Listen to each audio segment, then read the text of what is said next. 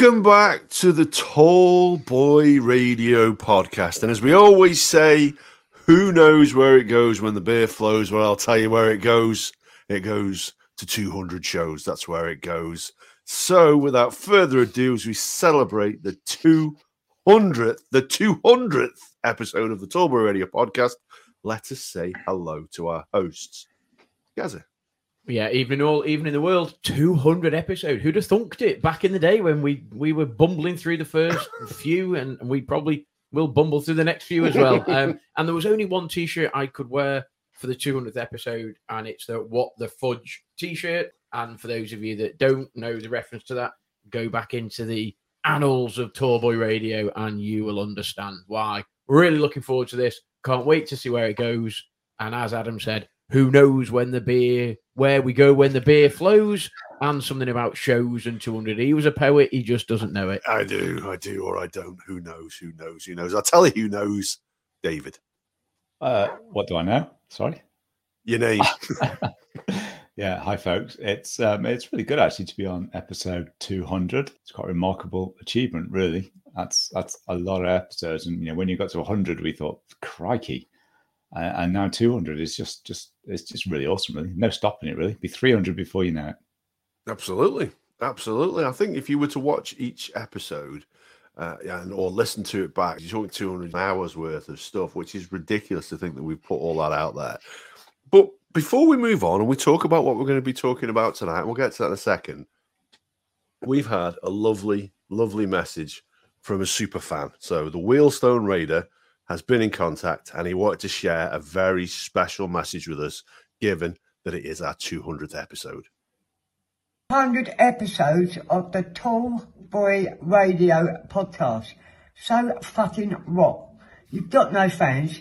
Do you want to deal with the Wolfstone Raider? Beans, Daz, Dave and Andy, do you want some? Because I'll fucking give it ya. Charming fella. What a lovely fella. What a lovely fella. What a lovely message to send to us, don't you think? That's absolutely genius. Can I just put on record my thanks to the Wheelstone Raider? I'm a big fan of yours as well. I appreciate that you listen in most weeks. I'm glad to know that you're a fan of ours. I can't wait to see what you've got to do next. Indeed, indeed. See who will be throwing his threats at next. Who knows, who knows, who knows. So down to the real business then of the episode. Even though it's two hundred, you know, we could have sat here and talk about Tallboy Radio. We don't want to do that. We've got that planned for a couple of weeks' time.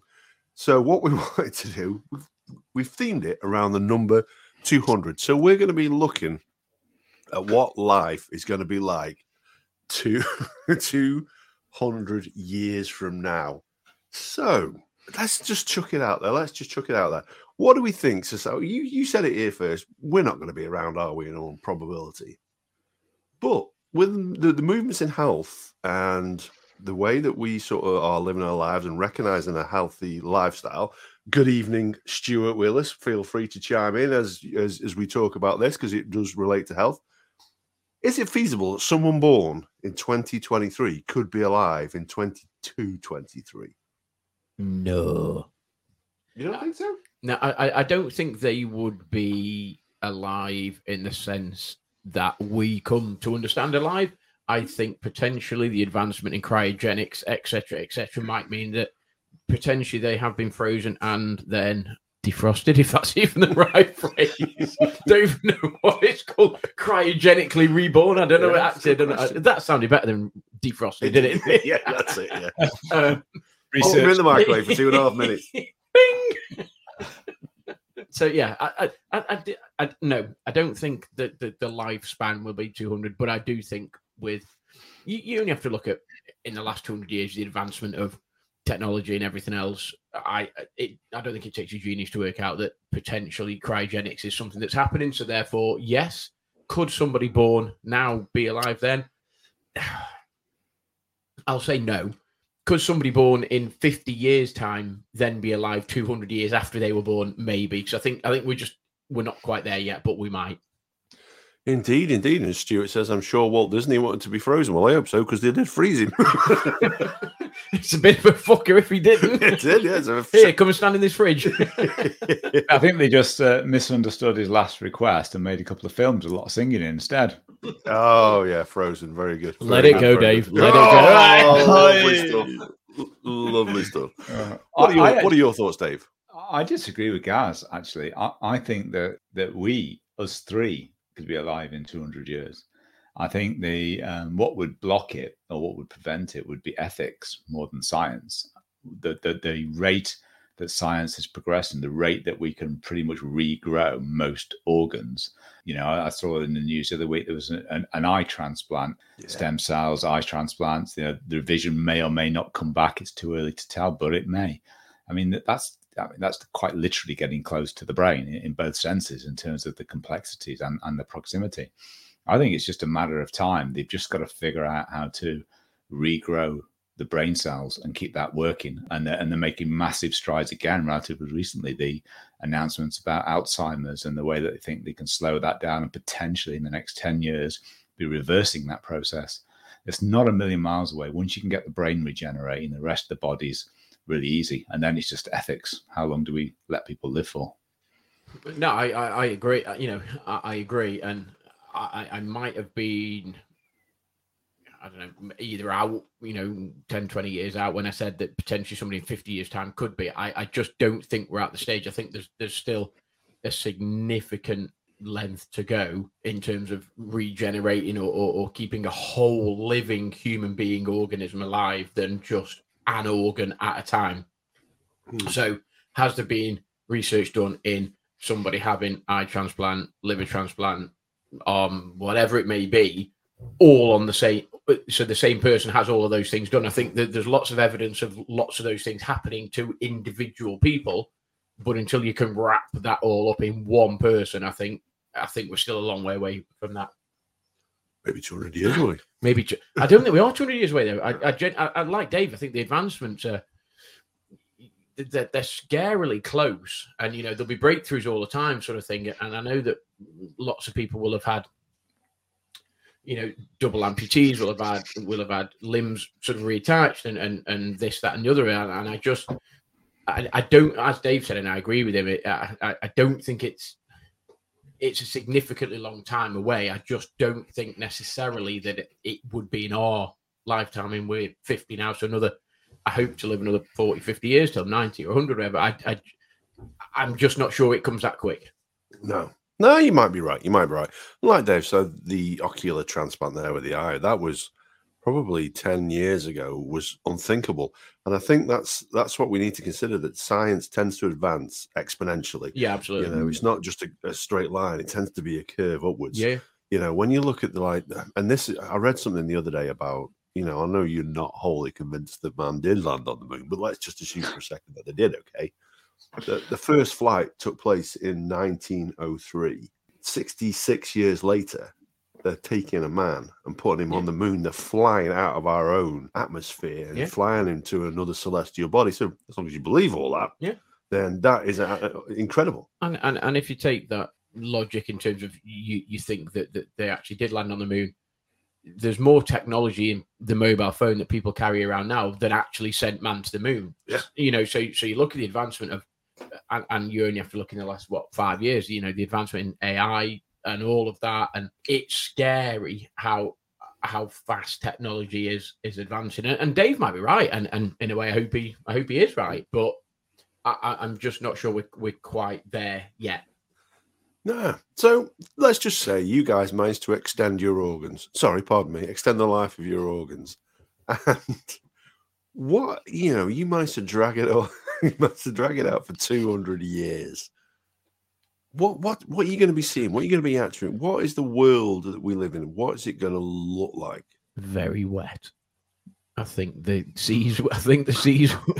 I'm not sure you'll see much land, if I'm honest. I think the seas and the sea. I, look, it's one of those things, and you look at some of the, the sort of futuristic films, and is society going to go underground? And potentially, is the atmosphere going to be sustainable because of all the damage that we're doing, and, and all of this sort of thing? And and and you know, some people scaremongering. I, I you know. do I think the human race is still going to be alive in two hundred years' time? Yeah, I do. Will they necessarily live on the surface? Possibly. Will some areas of the world be uninhabitable? Yeah.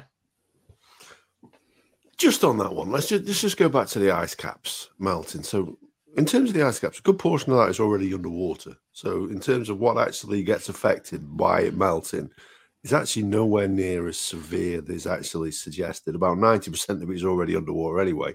So it's going to melt, stay underwater and stay at that level. And the other ten percent, because of its density levels, actually means it is less dense. So it will actually not get any higher. No, I, I get that, but the, the, there are large portions of the world currently now that, I mean, so you don't have to look at like the Netherlands, for example. You know, the majority of the Netherlands is currently below sea level. Mm. So, you know, sea, sea levels only have to rise a, a small fraction in order to create huge damage at, per se. In two hundred years' time, don't know. I, I, I just think, I just think there'll be large parts of the world that potentially would be uninhabitable. Mm. What are your thoughts, Dave?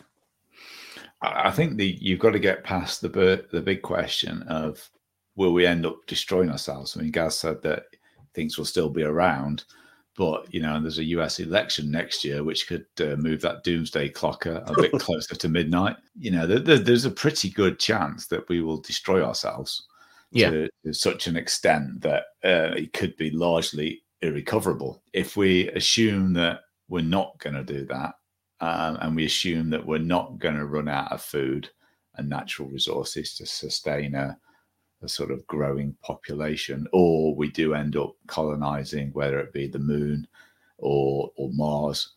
If we assume that we do survive all of that and we get through the next fifty, sixty years, then I think it's just going to be so different. It just it's it's almost unimaginable, because you think of all the sci-fi that you watch, and uh, I was just thinking about Space nineteen ninety-nine, which we watched as kids, and yeah. that was the far future. That was like twenty-five years in the future, and it was unimaginable.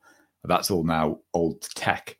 So if you think of what we're seeing now in terms of sci-fi, and you think of, you know, everything apart from probably light speed travel and teleporting, almost everything else that you see is probably feasible. And if yeah. you get to the point where your food is being manufactured almost out of thin air, in, in the sense of the resources and the way it's been being grown, and you're sustained with water and food, there's, you know, nobody's going to need to work, because the computers and robots will do everything. Hopefully, if you don't have poverty and those kind of discrepancies in life, it will cut out an awful lot of war and fights and troubles, and hopefully people will live along. And it may be those kind of utopia societies that you see in the movies. It, there's every chance we could get that if we can just survive the next twenty, thirty years. So so do you think that that, so, and literally you said there, you know, the, the utopian view of the world where people live in harmony because people don't need to work, and therefore th- th- there's not that scarcity of wealth, and there's not all the economic factors that drive people to make the decisions that they make in, in terms of trying to sort of gain access to natural resources or whatever it may be. If everybody lives in this harmony and this, you, is that something you genuinely think is going to happen? Or do you think that the, the natural resources of the world are going to still be, I mean, obviously it's not, it's not infinite, so they are finite. So do you think in two hundred years time, there still will be a finite level of natural resources that people are therefore then going to clash over, either trying to own or gain or earn or whatever it may be? It's it's high risk if population doesn't control itself, but through natural, you know, natural sort of leveling off, or we go and colonize elsewhere. Because whilst there's a finite uh, amount of resources, it is a bit like a biosphere, isn't it? In that, mm-hmm. you know, like uh, if you take one of those bottle gardens and it's established, you water it and put an airtight cork in, as long as it gets light, it will just continue to grow and decay, and the water's got nowhere to go. So it continues to water and grow, and it just, it will just live. I mean, I'd say indefinitely. There probably is a lifespan like most organic things, but it will live for an awful long time with what's there. And essentially yeah. resources are just being stored more and more in human bodies and animals. So you're taking the resources out of the ground, and you're storing them in bipeds that walk around. So if that gets to a point where there's too many of them, so the resources aren't in the ground and the moisture isn't in the air and the environment, and you can't water and grow things, then you may have famine that's more widespread, particularly if if global warming does carry on, and and you know there is less land to grow things, then it could yeah. become an issue. But that that comes back to the earlier point about, can we survive the next twenty to thirty years? Because that's all. Do you think? Do you think it's that? Do you think it is? Do you think the immediacy of that is the key? Do, so, do you think it is the next twenty to thirty years as opposed to the next fifty or sixty years? Do you think that the awareness that we currently have in terms of the the environment, the ozone layer, and all of that, global warming, and and all the, do, do you feel as though the the damage that we're doing will get? There will be a tipping point where it becomes irrevocably damaged, where we can't turn it around, and how close do you think that is? I, I do think twenty to thirty years is that window uh, of uh, irrevocably retrievable.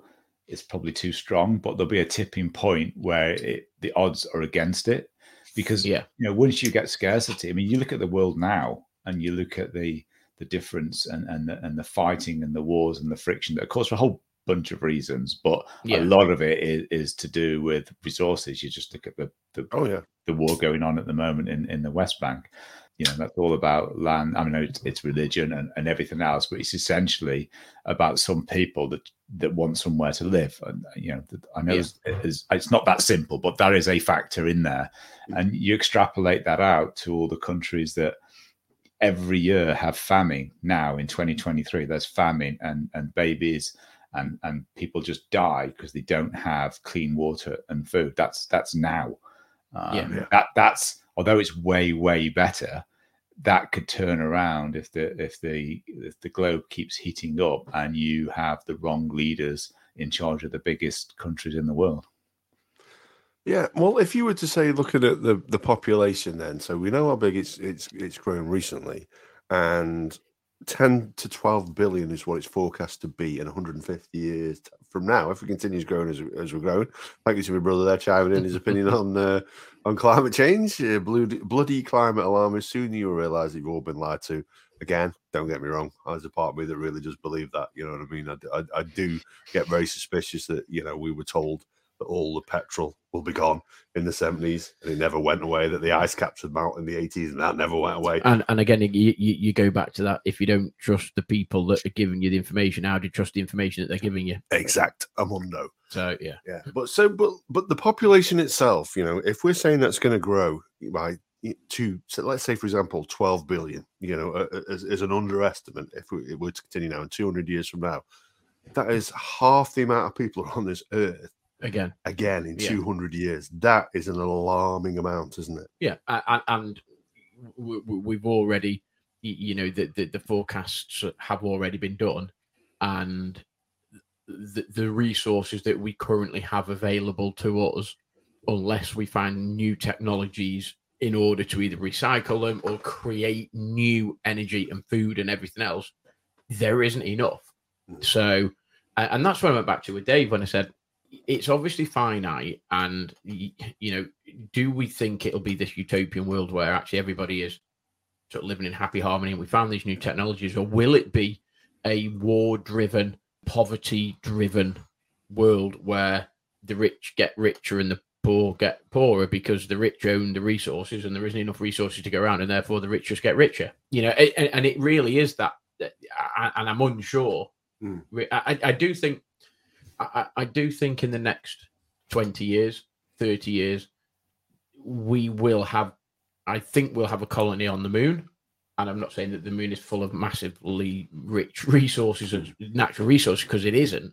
However, I do think that we will at some point leave Earth to explore new homes. I mean, to me, that's just a natural progression in what we do. The, the, the human race was never meant just to stay on this planet, because the planet isn't sustainable. So therefore, in order for the human race to continue, we have to look elsewhere.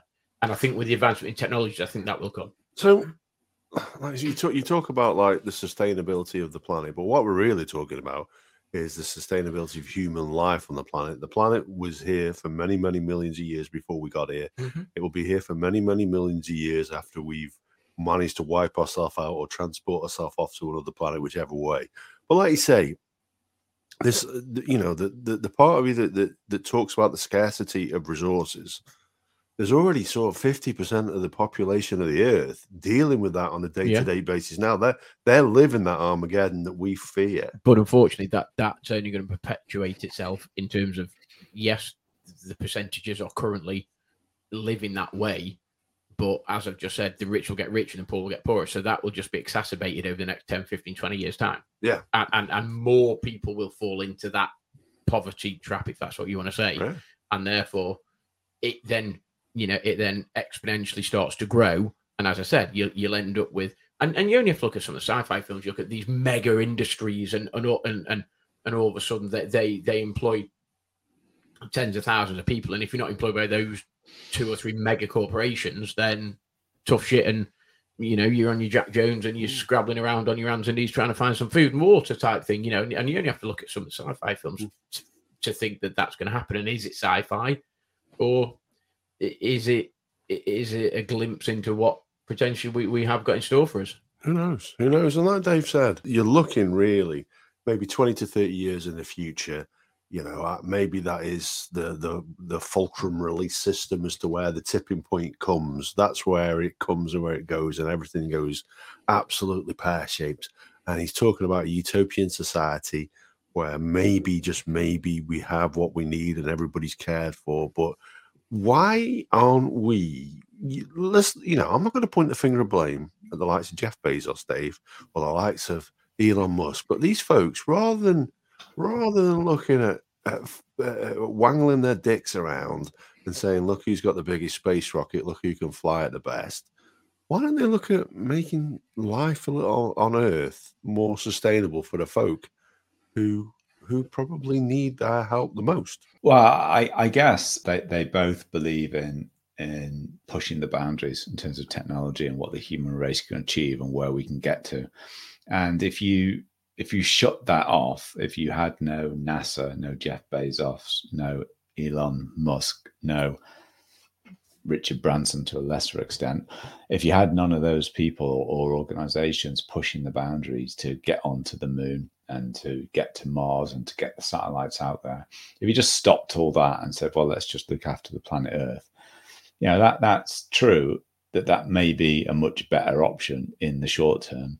But even, you know, one hundred billion pounds, two hundred billion pounds, it doesn't go far if you spread that across six and a half billion people. You could say, look at that, you spent two hundred billion pounds to send a rocket to the moon. Well, okay, well, let's give everybody, you know, fifteen quid. Well, there we go. That's that's that's solved the world's problems. Well, it just doesn't. It doesn't even make a tiny, tiny dent to anything at all. It's totally insignificant. But the upsides of what he is doing, that we can then perhaps go and live in some kind of greenhouse type self-contained structures on the moon, which then becomes a launch pad for sending rockets to Mars, where actually there may end up being an atmosphere, or we could in two or three hundred years, let's say two hundred years time, start to actually, you know, create an environment because we're growing plants indoors, which we can then release the oxygen and whatever into the atmosphere and start to build an atmosphere.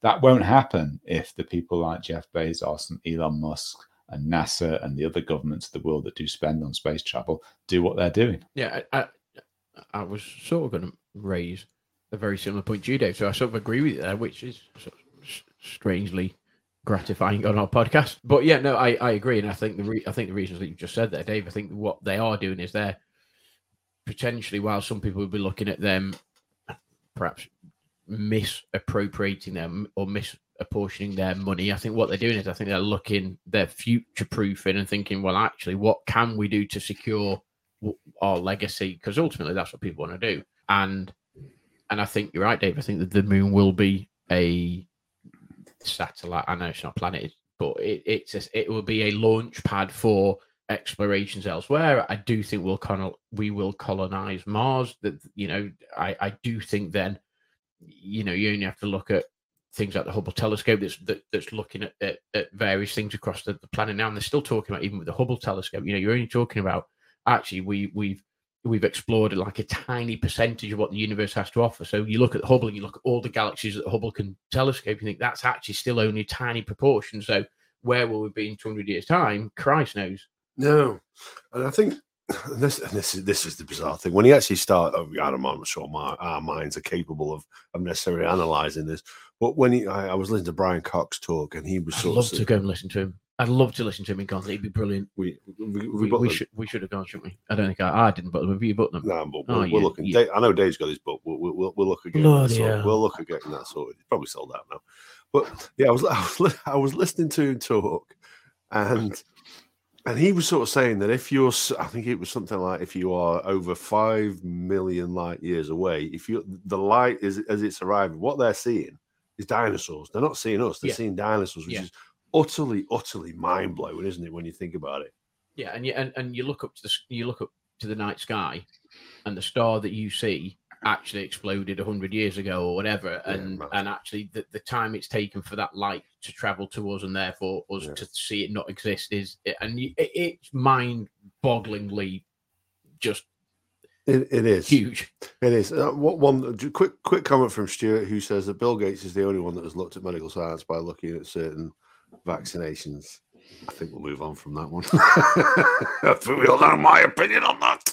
And, and Mike Gray says, happy two hundred, guys. Cheers, Mike. Thank you very much. Mike, you're a top man. Appreciate it. Lord knows how we've got here, but we've dragged ourselves here nonetheless. Kicking and screaming. Kicking and screaming. And by God, we'll get someone to listen to us one day. So one of the things, one of the big concerns, one of the big concerns that has become probably, I'd say maybe five years ago, nobody was really talking about it. two hundred years from now, it's going to be a reality. And who knows, it might be cyberdyne systems becoming self-aware. A I. A I. So, what I, yeah, when you see the the artwork for this podcast, and I use the word artwork very, very loosely, it is generated by A I. It has never, ever existed. And I still think it's mind-blowing just on that level. And that's just me arsing around with my phone. Where's A I going to be two hundred years from now? It's going to be, well, it, it's going to be everywhere, doing everything, totally. Because you know, you don't, you don't need people, you don't need people to do so much stuff. Since A I has been made public, like six months ago or whenever it was, it's already doing tons of stuff that people do, making people's jobs easier and more efficient. And the the, the next evolution of that will just take out people's jobs in a lot of cases. Yeah. And, you know, I was having this conversation with, with some people recently, and it's like we look at our kids now, uh, and even more so your kids, Adam, and it's like, well, what jobs are they going to do in the future? I mean, unless yes. unless you're going to do something that's, you know, that even now, unless you're doing something with your hands, you know, physically doing something. I know you could talk about getting robots, but that's that's an, a magnitude of expense which may take it out. But A I, in terms of software, you think of what that does, whether it be teaching, whether it be doing your role, Adam, you know, large parts of my role, A I could do that quite easily. Um, oh. You know, so I think that's just, you know, that's in five years' time, that's going to be, you know, wow, out of this world. Oh, let me tell you this, David. Let me tell you this. I don't care how good A I is. It cannot eat as many biscuits as I can on my break. Well, uh, there, there was, you know, there was a, Uh, a presentation a, a, a number of years ago, and and in in education, and, and it will have seeped into various other things. There was a, there was something called Shift Happens, and it talked about the the expansion of technology. And they said, and and, and go back to, was it two thousand one or two thousand ten or whatever it was, and they said, you know, the the top ten in demand jobs in two thousand ten didn't even exist in two thousand one. So basically, what we did was we're trying to prepare kids to live in a world and gain a job where that job actually doesn't even exist yet. So how do you do that? And and and that was twenty years ago. That so you, you look now and you think, shit, you know, you think we're trying to prepare the next generation for a society and an environment that actually we've got no fudging clue what it's going to look like. And and you know, you, you go back, you go back thirty years, and you think, right, if go back thirty years, and you think, right, in ten years' time, twenty years' time, we sort of will be similar.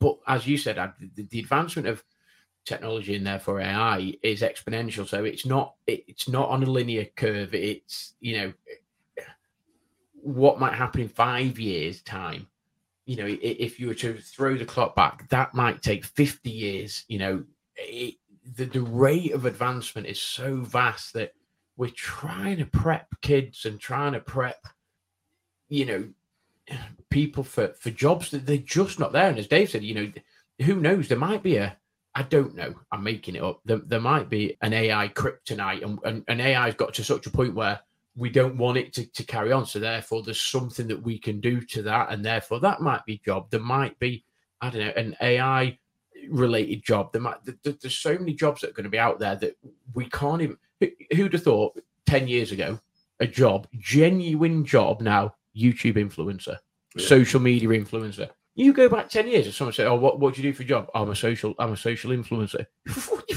what? What, what are you doing? You do what? You just post stupid videos and people follow what you do. Yeah. And now it's a bona fide job. What, what, what, what's your job? Oh, I'm a, I'm a, I know, uh, a reality T V star. What? Yeah, I just go from reality T V to reality T V to reality T V, earning money. And it's a genuine career opportunity. It's a genuine career path. And, and as much as we despise that because we're of a certain generation that don't see that, it's a genuine thing.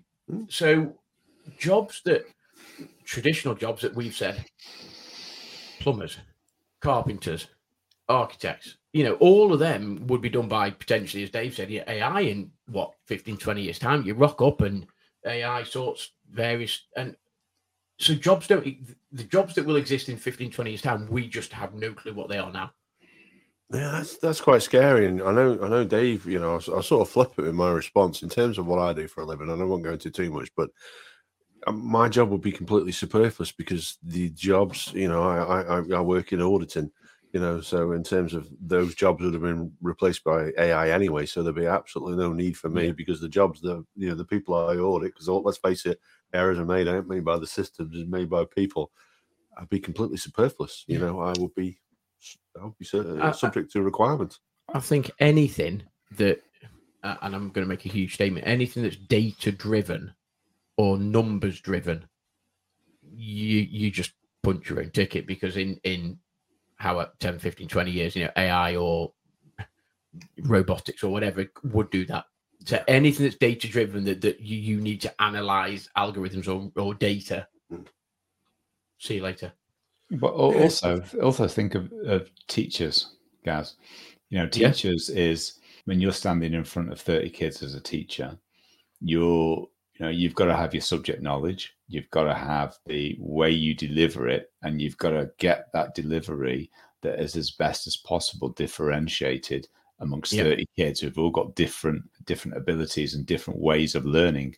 Now, you imagine with A I, and you get every kid in that class to put on some, uh, you know, Google glasses or whatever they're called. Yeah, and they all look at the front, and they all see a slightly different teacher with a slightly different chalkboard or whiteboard, and they're yeah. getting a lesson delivered to them directly, and the teacher's looking at them, and they're talking in a way that they know that that kid can understand and can follow, because that A I has worked with that child, you know, over and over and over again. So their delivery, their explanations, and they've got all of the knowledge. And then you build into that the fact that they're able to get emotion emotional responses into their tonnage, the tonality of their voice and the expressions on their face.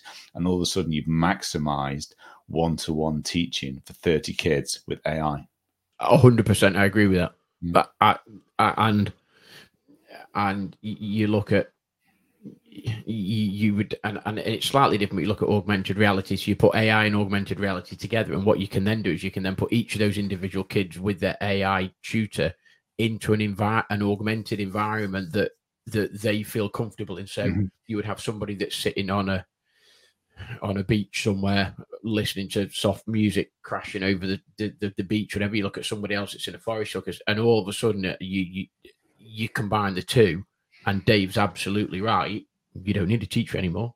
All you need effectively is, well, you don't need a classroom program. You, you, you just you just you. You don't need anybody. You don't need, you know, for A I, you don't even need a programmer to write the algorithm, because it's just it's just A I. It, it just does it. Well, you have to do so, you do have you do have to train the A I, A I, and you do have to train it in A, that the source data, and B, what you want it to do. I mean, there yeah, is but you, a, but what, A I you can use to help you to do that, so it does become a bit circular. But yeah, you still yeah. Have but what, but what you wouldn't need is you wouldn't need, for example, thirty programmers to program the A I to deliver thirty. You would just need one. So mm-hmm. effectively, all of the teachers in all of the schools would become redundant because you just got one guy that's pro, that that's developed the A I in order to facilitate that. So yeah, probably keep, I agree with you, Dave, and it's quite frightening, you know. You'd probably keep two of them on just purely safeguarding.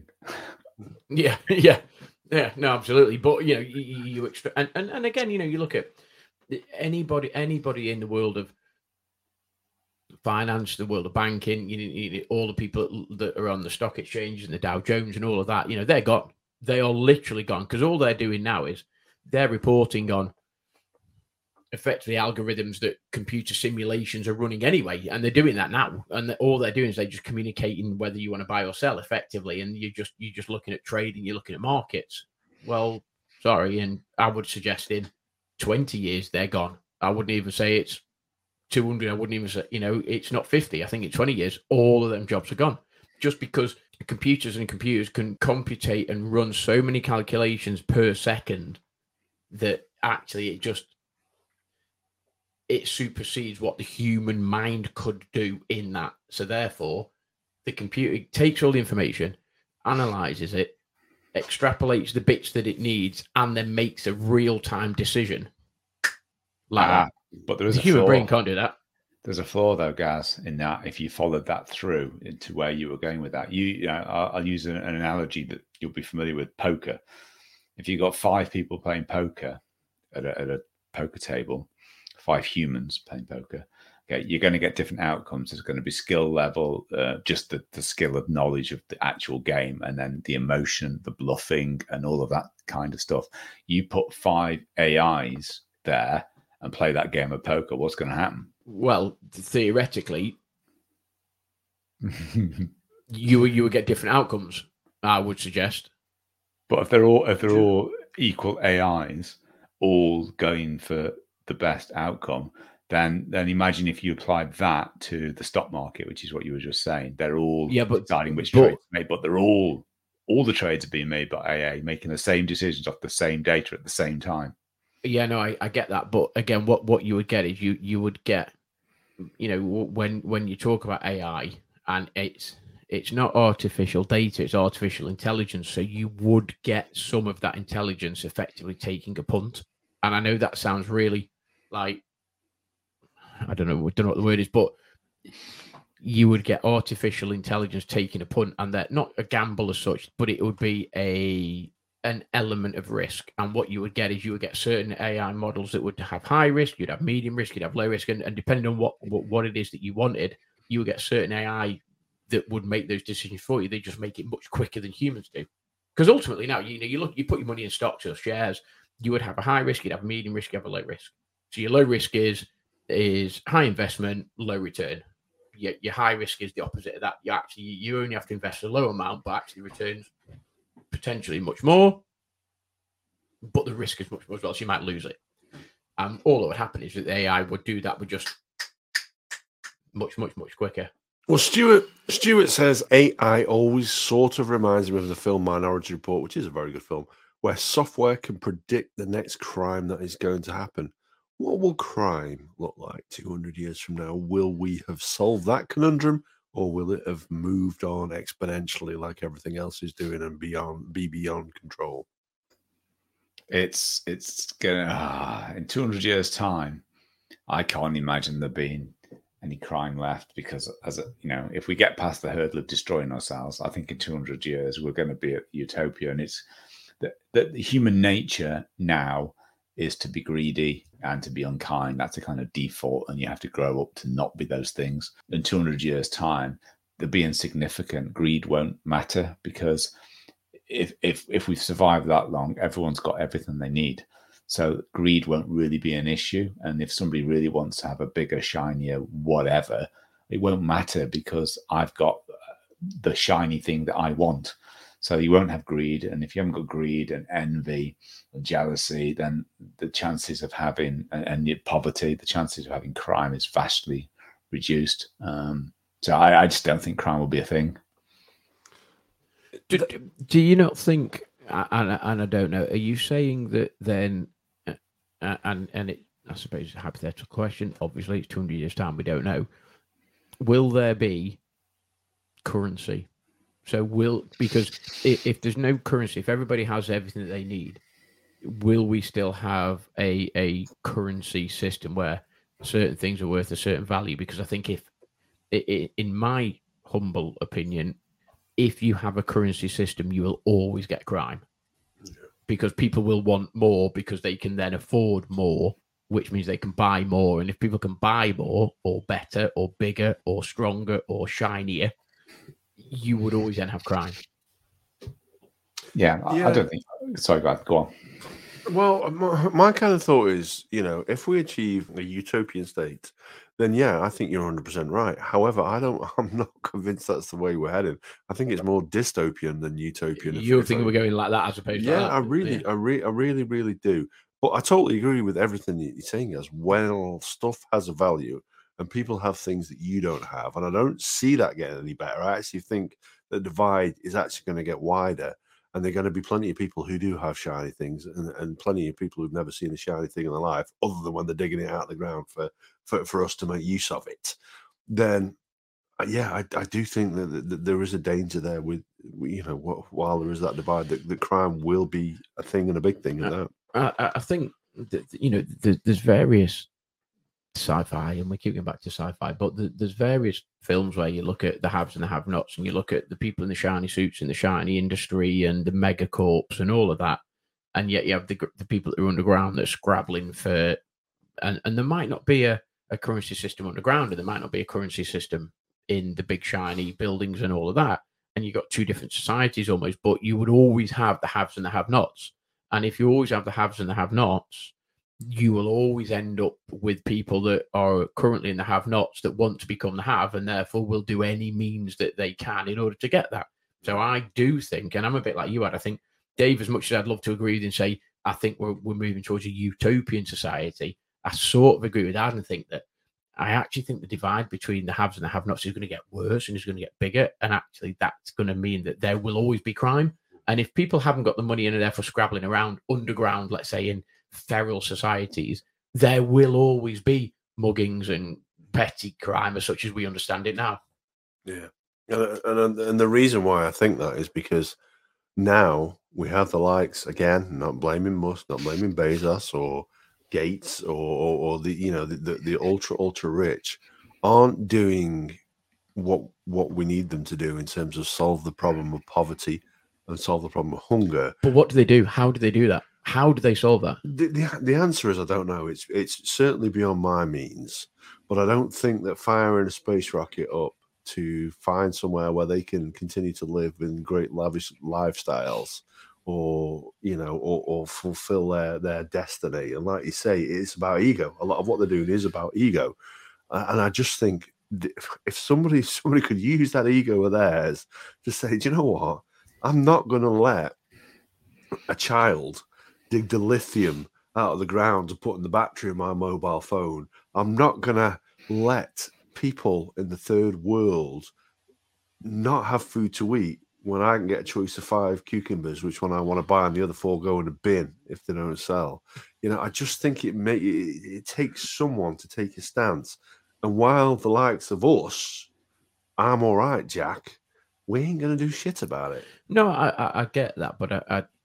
in a way, I, I sort of agree with Dave, you know, and I don't know the stat, is it ninety-five percent of the world's wealth is owned by five percent of the people, or whatever, whatever the stat is, it's some ridiculous stat, but, you know, lots of, th- there's very few people that own fucking shitloads.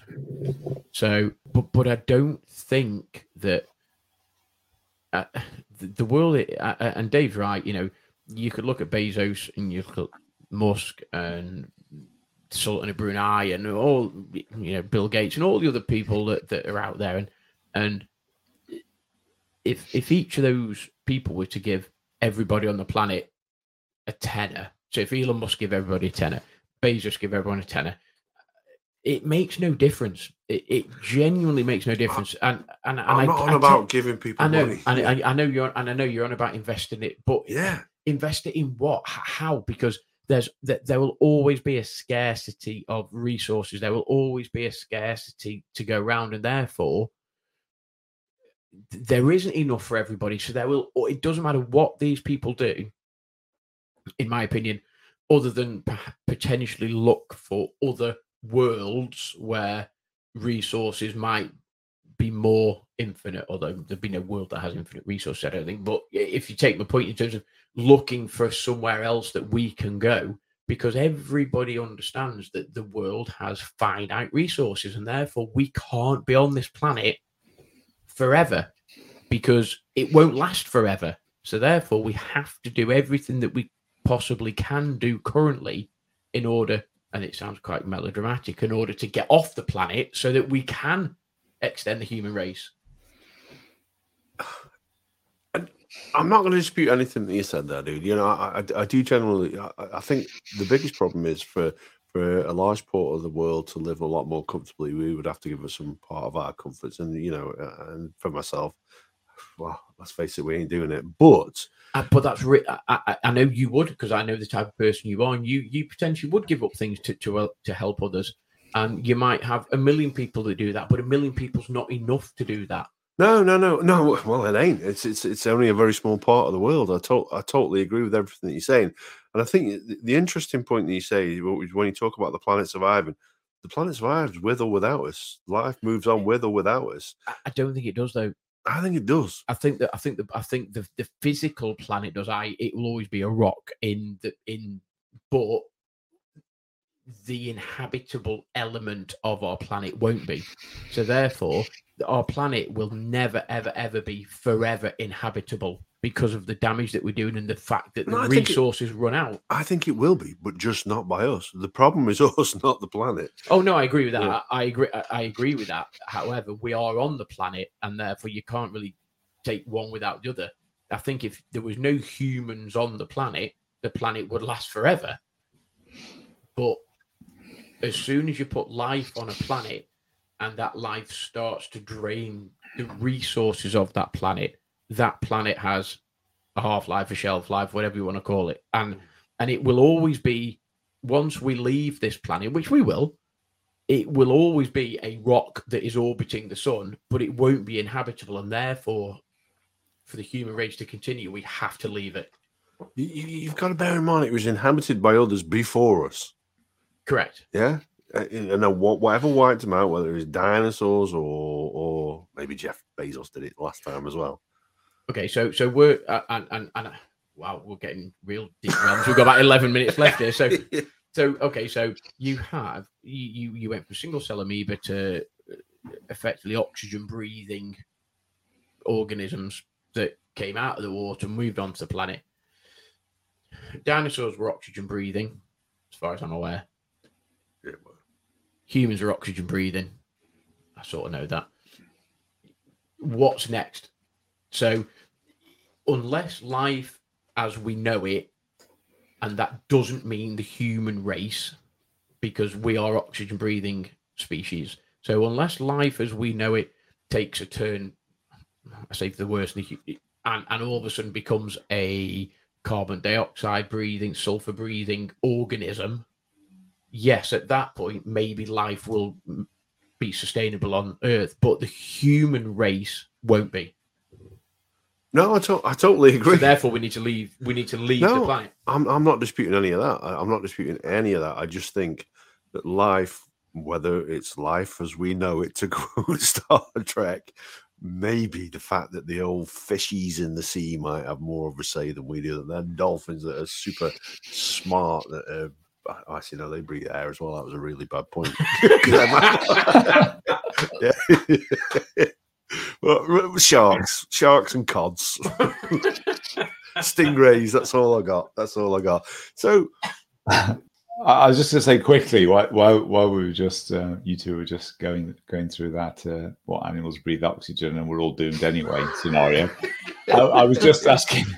I was groundbreaking just... stuff, Dave. Who'd have thought humans breathe oxygen? Wow. You heard it here, guys. Episode two hundred. The two hundredth episode. You heard it first. Live on Tallboy Radio. Um, right here on Tallboy Radio. Humans breathe air. and oxygen. I was just on um, Chat G P T, just asking a few of those little questions to see what A I would say. And the first one I asked it was, if you had two identical A Is, who'd win at poker? Yeah. And it said, basically, in the end, it'll just come down to chance. You play enough games, it'll be equal, which makes sense. Uh, yeah. And then I asked it, if you had two identical A Is and you let them loose on the stock market, who would make the most money? And there they said it, it, it couldn't tell you, because essentially there's so many companies that would be deemed to be, you know, equal in opportunity. They would invest in it, and then things would change because those investments yeah. would behave differently, and then they would diverge and they would go off as a result of those things. So actually, yeah. if they started identical, if that first investment was different, which it almost certainly would be, the path yeah. would just completely go elsewhere. And and, and, and, and, and and it's that, that dynamic risk assessment, isn't it? So they would both make a dynamic risk assessment and say, right, f- my assessment of this market or this, whatever, would be A I one goes, well, I'm going to go there, and A I two goes, well, I'm going to go there. And they, they would have, because there's such a, a diverse choice to go down. Tic-tac-toe. Yeah. And, and it goes back to that war games that, you know, Matthew Broderick back in the day. And it goes back to that, that, that, you know, if America launched f- first in the Pacific attack, then Russia would defend with this. And then if Russia uh, went for the Baltic attack, then America would defend. And actually, the, there was no feasible outcome. All the outcomes would be different, but no team would win, if that makes sense, sort of thing. And then the third one, I did just ask it about the, the wealth, and it, and this is only what Chat G P T says, and it's only got whatever data it's going from, and it's only if we believe the source of the data. But it says ten percent of the global population owns seventy-six percent of the wealth. Yeah. Okay. Pretty big numbers, pretty big numbers. So what? Just as we're heading towards the end of this episode, not just yet, folks, keep tuning, keep tuning, keep listening. God bless you all. And when I say God bless you all, so Dave's talking about a utopian society. I'm very much thinking that we're heading towards a dystopian society. Gaz says we seem to need some form of intervention, whether it's interplanetary spacecraft. When is the second coming of Jesus going to happen? And And where will religion be two hundred years from now? I was a little bit facetious in the way I led into that, but where, what, what part in life will religion play in two hundred years from now? Well, faith, I think, is always going to play a part, and, and we've said before on, on previous episodes that faith, it's certainly my view, faith is is not one and the same as religion. They go hand in hand, and you can certainly have faith, and faith is very powerful uh, and, a, and a very good thing to have. Religion, religion's on decline in the world now, uh, and I can't see, I can't see on the whole religion, as we know it in terms of belief in a god or, or gods, I can't see that growing, because it we're getting further and further away from the point when people had no choice but to believe in gods. So I don't see a return to that, but faith, uh, in that sense, I think is always going to be around. What what what? What potentially, and again, devil's advocate, what potentially could happen then, Dave, that would reaffirm your faith in a god? You know, what, what it, you, you just said there, you think there's a decline in religion. Do, do you think that an event, this, you know, the, the, I say the second coming of Christ as such, you know, I mean, what what what is it that, that would mean that there is a reverse of that, and actually people do start to flock back in their droves to believe in either a god or multiple gods or whatever that may be? Maybe if Donald Trump didn't win the next election, election people might have faith that there is actually a god out there. Um, I, I, don't, I think there's I don't, probably quite a lot of people like that, but I don't. I don't think you can reverse it, because the, the foundations of religion are, are based on things that you can't explain. I mean, that is the fundamental foundation. You can't explain it. Call it a god. And as we go through time, less and less and less is unexplained. So I just don't see how it can be reversed. The only way it could be reversed, if there truly was a god, and, and the seven thousand religions, or however many it is that have one, believe there's one and only one god, one of them could turn out to be correct, because clearly they can't all be.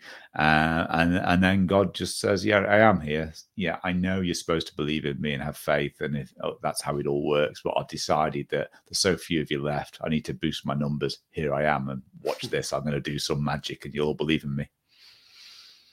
The, the ultimate social media man himself, God. I, I just look. I, I, I, I think Dave's right again. I think, I think we're getting so far away, and you only have to look at our timeline. So we're now effectively two thousand years removed from the birth of Christ. So, you know, the, the, the further you move away from that, the less impact it has, if that makes sense. So in another two hundred years, you're going to be another two hundred years down the line of actually, well, you know, was it the biggest fiction story ever written? A bloke sat under a tree at one point. Well, once upon a time, there's a bloke called Jesus, sort of thing. Yeah, and, and that's a bit facetious, guys, and I don't believe that. But although having said that, I don't really believe in God either, so there we go. But, you know, the, the further you go down the line and the further you go into the future, the less impact that that religion has. And And and a lot of, when you go back in time, a lot of what religion is, or the the uh, the differences in religion are based on, is a difference in land, a difference in money, a difference in belief. There's always differences. So the further away you get of those initial differences, the less impact it has on society. So I'm a bit with Dave. I, I think in, I'm not saying in two hundred years' time there will be no religion. I think in three, four, five hundred years there might not be any religion. But interesting, interesting.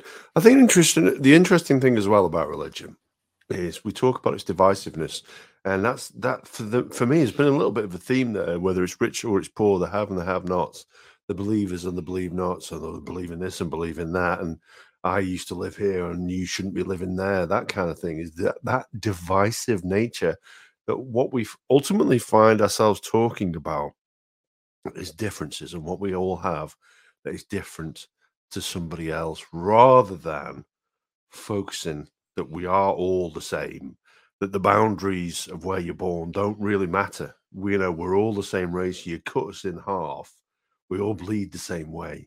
We're all built the same way. We are all the same race. There is no other races on earth, just one. There's just the human race. And that's something that we need to focus on far more than we do, than we do right now. And that's that's something that troubles me. And, and this is, you know, I know I don't, I'm not going to get into politics at this late hour, but I find that frustrating. I do find that the media, I do find that politics separates us all rather than bringing us together. And that is the goal that we should have. And we can look to the likes of Jeff Bezos and Elon Musk, but we need to make it happen ourselves. And don't ask me how we do it, but we need to do it. I, I think, look, to coin or to, to elaborate on Dave's sort of um, seven deadly sins from earlier where he went on, he mentioned like three or four. I think there will always be envy. I think there will always be the haves and the have-nots, and, and you will always, irrespective, and, and, and in my opinion, irrespective of whether you are comfortable in the way that you live and the, in your life, and you will always look at other people and either say, I'm so thankful and I'm so fortunate that I have, and this is going to sound really awful, and I don't necessarily mean it in these words, I will, I always have, I have more than them, or you will always look and go, I wish I had, and and and, and I aspire. And whether you look at aspire and envy to be the, the mirror of each other, I aspire to be that, so therefore am I envious of that? And aspiration and envy are to, actually, I think they go quite hand in hand, because if you aspire to, why are you aspiring to something? Well, actually, I'm envious of what they have, so I aspire to be like them. So you hold a mirror up to yourself and go, well, actually, I aspire to be like that. Well, why do you aspire to be like that? Well, actually, it's because I'm envious of what they have or how they live or whatever it may be. So I think in a society, unless you get to Dave's utopian society, which I don't believe you will, and I'm a bit like you, I think you'll get dystopian. But unless you get to that utopian, there will always be envy. Always. Mm. Indeed. Indeed. So two hundred episodes of Tallboy Radio brings us to hear that we are talking about the downfall of the human race, or we listen to Dave and we achieve utopia. Which would you prefer? Probably utopia is slightly better, do you think? Oh no, absolutely! I, I, one hundred percent I agree with Dave. I, I would love, I'd love to think that in two hundred years' time, I mean, I won't be alive, so I don't really give a flying fuck. But you know, but my grandkids, great, great, great grandkids might be. So yeah, okay, maybe I do. But you know, I, I think I would love to believe that we would end up in a utopian society, and it would be phenomenal and fantastic, and everybody would be prancing around in their robes and this, that, and the other. I actually think you're probably going to get a dystopian society where some of the society is underground and are scrabbling around in their rags. Yeah. Yeah, I think you might be right. I do. I think you might be right. So let's just let's bring it up, beat a little bit. Let's celebrate two hundred years of two hundred years. two hundred years of Tallboy Radio. That's never going to happen. two hundred episodes of Tallboy Radio. So, Dave, where, how how have we achieved sustainability where human life cannot? Have we just? Oh, crikey! Well, um, you two in particular like having a beer. That, that's that's a sort of solid foundation. I, I obviously did up until uh, earlier this year. Andy, of course, before that, it was around for quite a lot of episodes. And he loves it, a beer.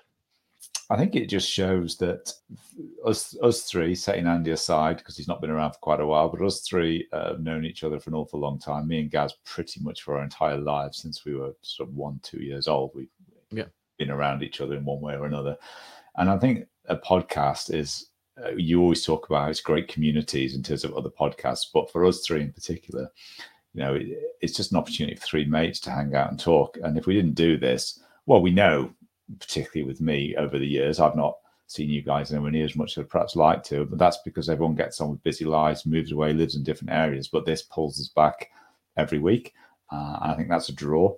Uh, and you, we just get to talk to different people. Uh, I know the podcast evolved, but I think the format we have now, where we have guests more often than not, and guests just doing all sorts of different things that are just interesting, and we learn stuff. And we and we've had quite a few people that we didn't realise had never been on a podcast before, and they're on our podcast sharing their stories. And, you know, and just you just put all of that together, uh, you know. We enjoy it and we just keep doing it. And, and if people listen, it's fine. You know, I, I I say this to people quite a lot. People say to me, well, how many people listen to the podcast? I say, I don't really know. But imagine if it was just two hundred people. And imagine, you know, you might think, well, that's rubbish. Joe Rogan gets two billion, squillion people. But I said, imagine if you went down to your town hall and every week two hundred people filled it to listen to you and your mates talking. That is just awesome. I mean, I don't know how many people listen, but, you know, that in itself would just be awesome. And, you know, I just think it's brilliant and, and rock on. And this episode in particular, I've heard the words Dave's right more than the previous one hundred ninety-nine episodes. Yeah, yeah, we'll put Doesn't that. happen very often. Yeah, we'll Maybe put... we might, might take another two hundred for that to happen. Yeah, as well. So we'll put that to bed right now. No, but... look, I, I, I, I echo sort of what Dave says. You know, we, we, we, you know, particularly me and Dave, we have known each other ninety five percent of our lives or whatever. You know, we we went to the same nursery, went to the same primary school, went to the same secondary school, like, you know, A level and all of that. So for me, I don't really care how many people listen.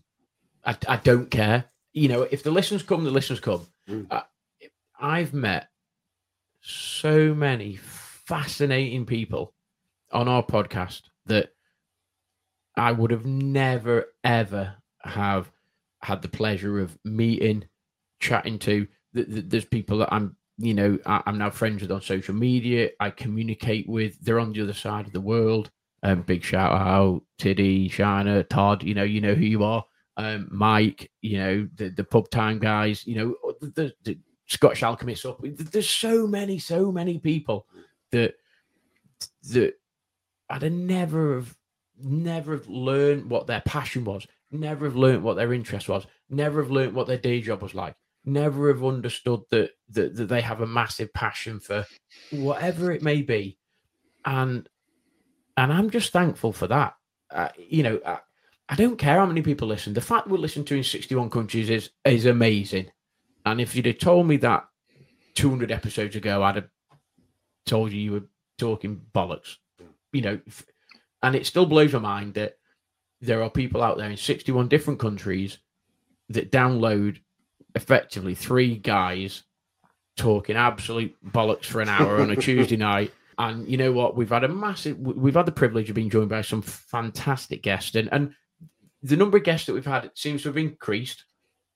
And, and that's brilliant. Uh, however, getting back to the, the roots in terms of the three of us, the four of us, when Andy joins us again, just sitting down and meeting up and chatting and talking and putting the world to rights. That's what it's about to me. I love it.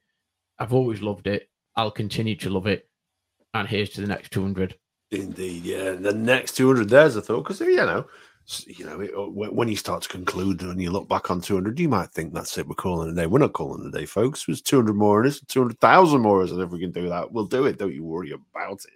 So, yeah, two hundred episodes of the Tallboy Radio podcast. And like you say, we see a little bit of our world in this screen here in front of us. Yeah, and Stuart there. Stuart is commenting and saying he's never done a podcast before. Stuart, I've known Stuart for, for, for many, many years. It, it, what made us really last week, so we had Elle on, who'd never done a podcast before in her life. God bless her, you know, with the amount of listeners that she, she brought to us. Gee whiz, there's no way I can stand in front of that many people who can talk. I, I can tell you that much. Wow.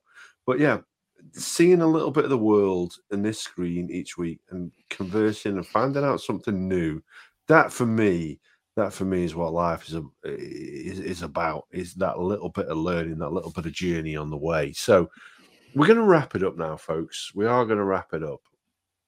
And we're going to wish you a goodbye. The episodes that are going to come in the in, in the forthcoming weeks are going to be a little bit shorter because we're going to be recording two a week. So you're still going to get your hour live on a Tuesday, but it's going to be split over two episodes. But it's Christmas coming up, in case you hadn't noticed. And we need that time with our families. And we still want to put it out there so that you can listen to us, because we're sure on Christmas Day you'll be downloading our Christmas episode, which we have planned for you. But for now, would you guys like to say your goodbyes? Yeah, as I say, I love every episode we do. There isn't a bad episode.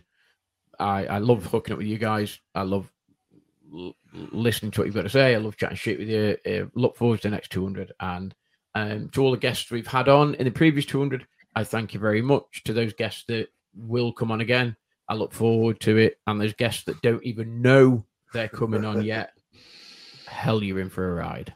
Indeed, indeed. Dave? Yeah, just echo that, really, what Gazzy just said. Uh, Gazzy's absolutely right. It's... Uh, yes! It's, uh, he said it! Every touch I wondered, but I, yes! it, it, it's been awesome, and, the, and there's loads more to do, and we're definitely, definitely, definitely going to do the outside broadcast at least once in next year. Amen to that. It's a promise. You've heard it here first. We're going to hold him to his word. So... Dave said it earlier about being kind to people. I'm going to finish. I'm going to finish. I've not done it for a long, long while. I'm going to finish on a Morrissey quote. So, yeah, it's so easy to hate. Oh, fucking hell, I forgot it. it's, so, it's so easy to laugh. And that's how entertaining Morrissey no, is, no, folks. No, no. Uh... Don't don't listen to him. It's uh, Gaz, not Morrissey. It's so easy to laugh. It's so easy to hate. It takes strength to be gentle and kind. Good night.